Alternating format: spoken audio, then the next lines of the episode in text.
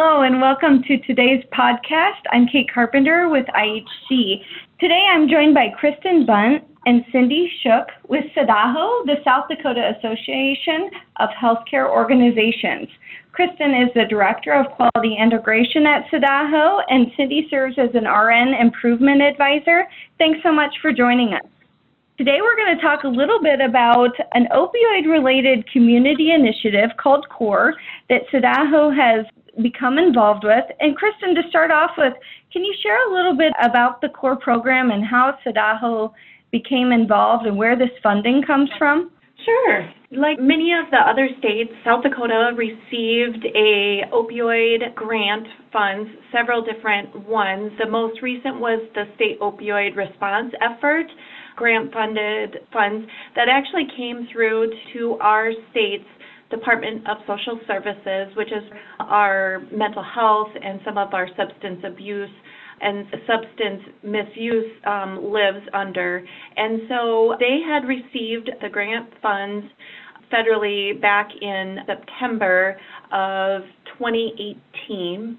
Shortly before that, they had allowed stakeholders to provide more information on projects that could be used within the state for funding. And so Sadaho had, of course, been involved with IHC and the HIN project related to opioid misuse and abuse, and we had taken a few of our hospitals through opioid Change the Script project, which was similar to the IHC version of opioid, what was it called, opioid stewardship? Yeah, similar to the opioid guardianship program. Yep. And so one thing that our Department of Social Services did was then once they were awarded, they went through those projects pretty thoroughly and really identified some of those key areas that SAMHSA really wanted to hit. And so our project, the CORE project, was identified as an area that really kind of hit the prevention and further education and discussion portion of that. And so we were awarded through the state some of those funds, and then Cindy joined us to really head up that project. Wow, that sounds really cool and like an amazing opportunity for your state. Cindy, what does CORE stand for? CORE is Community Opioid Abuse Response Effort, CORE. That's great. So it sounds like it's really about working on prevention efforts within the community. Can you kind of walk us through, once you received award, what were the first steps you took? Sure. So I began the process in February of 2019, and the first steps were to identify what resources were available in each of the designated communities that had been identified in the grant process. And so we looked at the different potential stakeholders and resources in each of those communities, such as what hospital do they have? Do they have a hospital? What type of medical providers do they have? What type of mental health providers and addiction services do they have? Is there inpatient services or outpatient or both? Or is there none? And then if so, where, what type of resources and where would they need to go if they should need that? But then we also looked at the resources from the prevention standpoint, such as the schools, resource officers and prevention specialists that do education in the schools, and also community organizations. But then also looking at just the community in itself, such as the city councilman and the Chamber of Commerce, law enforcement, emergency medical providers, state's attorneys and drug courts, different political leaders, and just in general, any interested party that lives or resides in that community that has a stake in the opioid epidemic and preventing that. So a pretty comprehensive set of stakeholders in each of those communities. Well, you really look at each community, and they have, everybody's got a policeman, but not everyone has a mental health provider.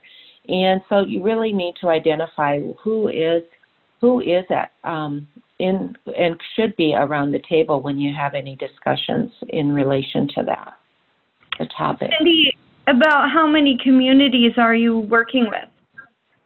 Well, the goal was to originally look at 10 different communities, and we've amended that a little bit as we have discussed. So the goal was to have initial stakeholder meetings in at least 5 of the first 10. And so, like I said, we've amended that a little bit. Some were better designated communities than others, and like, for instance, a few of our communities that were just in such close proximity to another larger community that there really weren't resources in that community. They all would have to commute, if you will, to the larger facilities. So we changed those a little bit. And then we also had a couple of communities that started to hear what we were doing and reached out to us and said, hey, you know, pick us. We're interested in doing something like this as well. So we've added on to that list. And so right now I have had at least initial stakeholder meetings in 4 of those communities, with 2 further meetings coming up in the next few weeks. I know in Iowa at IHC, through the Opioid Guardianship Initiatives, part of that program was bringing together stakeholders for community meetings. What, from your perspective, what were the biggest challenges in trying to pull together that big stakeholder group in each community? What was the most difficult part, and did you find that communities were ready for that or resistant to it? You know, it really varied by the community. I've had varied response in every one and kind of had to go a little bit different direction in each of them. For instance, I have one community that the people that were on board immediately and wanting to work on it came more from the law enforcement standpoint and the drug court and that side of it, where another community, it was the medical people, that the hospital that was saying, you know, I really am intrigued by this and I want to help take the lead in it. So it's really varied. I even had one community that it was the Chamber of Commerce person that wanted to take the lead and helped me get things going. So the resistance, I wouldn't say necessarily resistance as much as caution.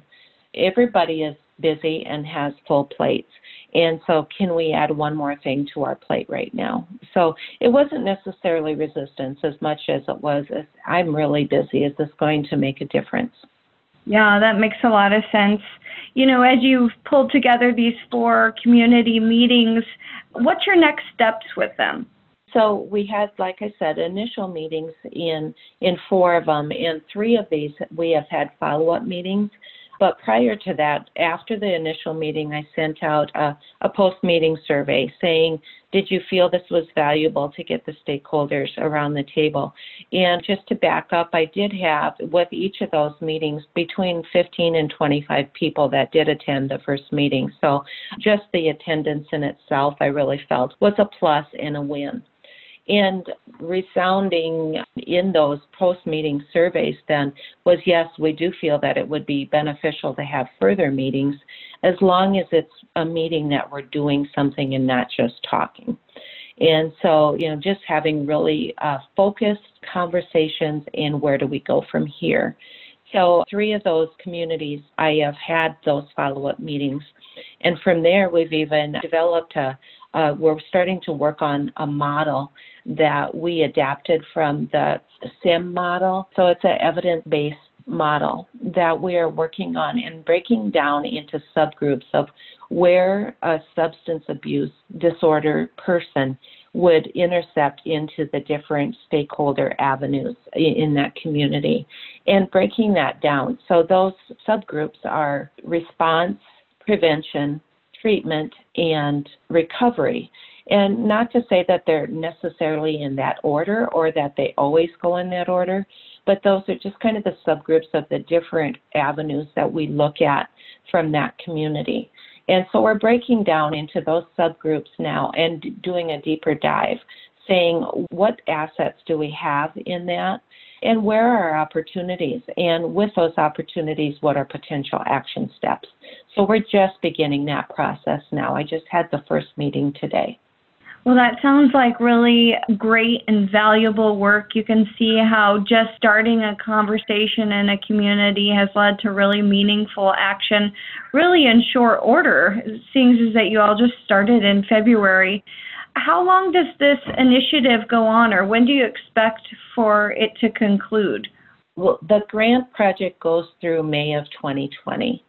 And so at this point, that is our end point, unless further funding comes available and we can continue to work on this process and where it may morph and what we can do, what's the next step. For instance, medication-assisted treatment is something that comes up frequently that is lacking in these communities. And so is there something that we can do with that? So it's just something to think about of different resources that we could potentially tap into and further this movement. I'm thinking about the folks here in Iowa, and I know people have done similar type work, but what would be a couple key pieces of advice you might give others in different states or around the country who are looking to embark on this type of work? I think the first piece of advice is to be flexible and to go with where the stakeholders are. So each community, like I said, it was a little bit different. And going in with a rigid, this is the agenda that I'm going to use, I don't believe that the success would be near as valuable or that we would get as much movement as we have. So I think flexibility is number one. And number two is just realizing that I'm not the expert, but I'm facilitating conversations with many experts. And to really draw out and to be able to draw out that expertise and help them to think outside of the box and outside of their comfort zone. Cindy, I think that's great advice, and I can certainly see how, communities are a lot like families. They're all different, and they have different dynamics in play, and so one size certainly doesn't fit all the time, and so I think that's great advice.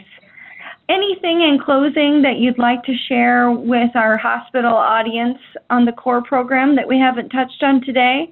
I guess one thing that I think about is that at this point in time, South Dakota is not one of the higher states with opioid abuse issues identified and treated. That's not saying that we don't have the issue here, because we certainly do. It's just not as highly identified as others. But working at it from a prevention standpoint and hopefully never getting to the top of the list and just trying to avoid and prevent those issues would be my main goal. Cindy, thanks so much for being on the podcast today and sharing a little bit of your experience and expertise with our hospital audience. You're doing great work. Thanks for all you do. Thank you for having me.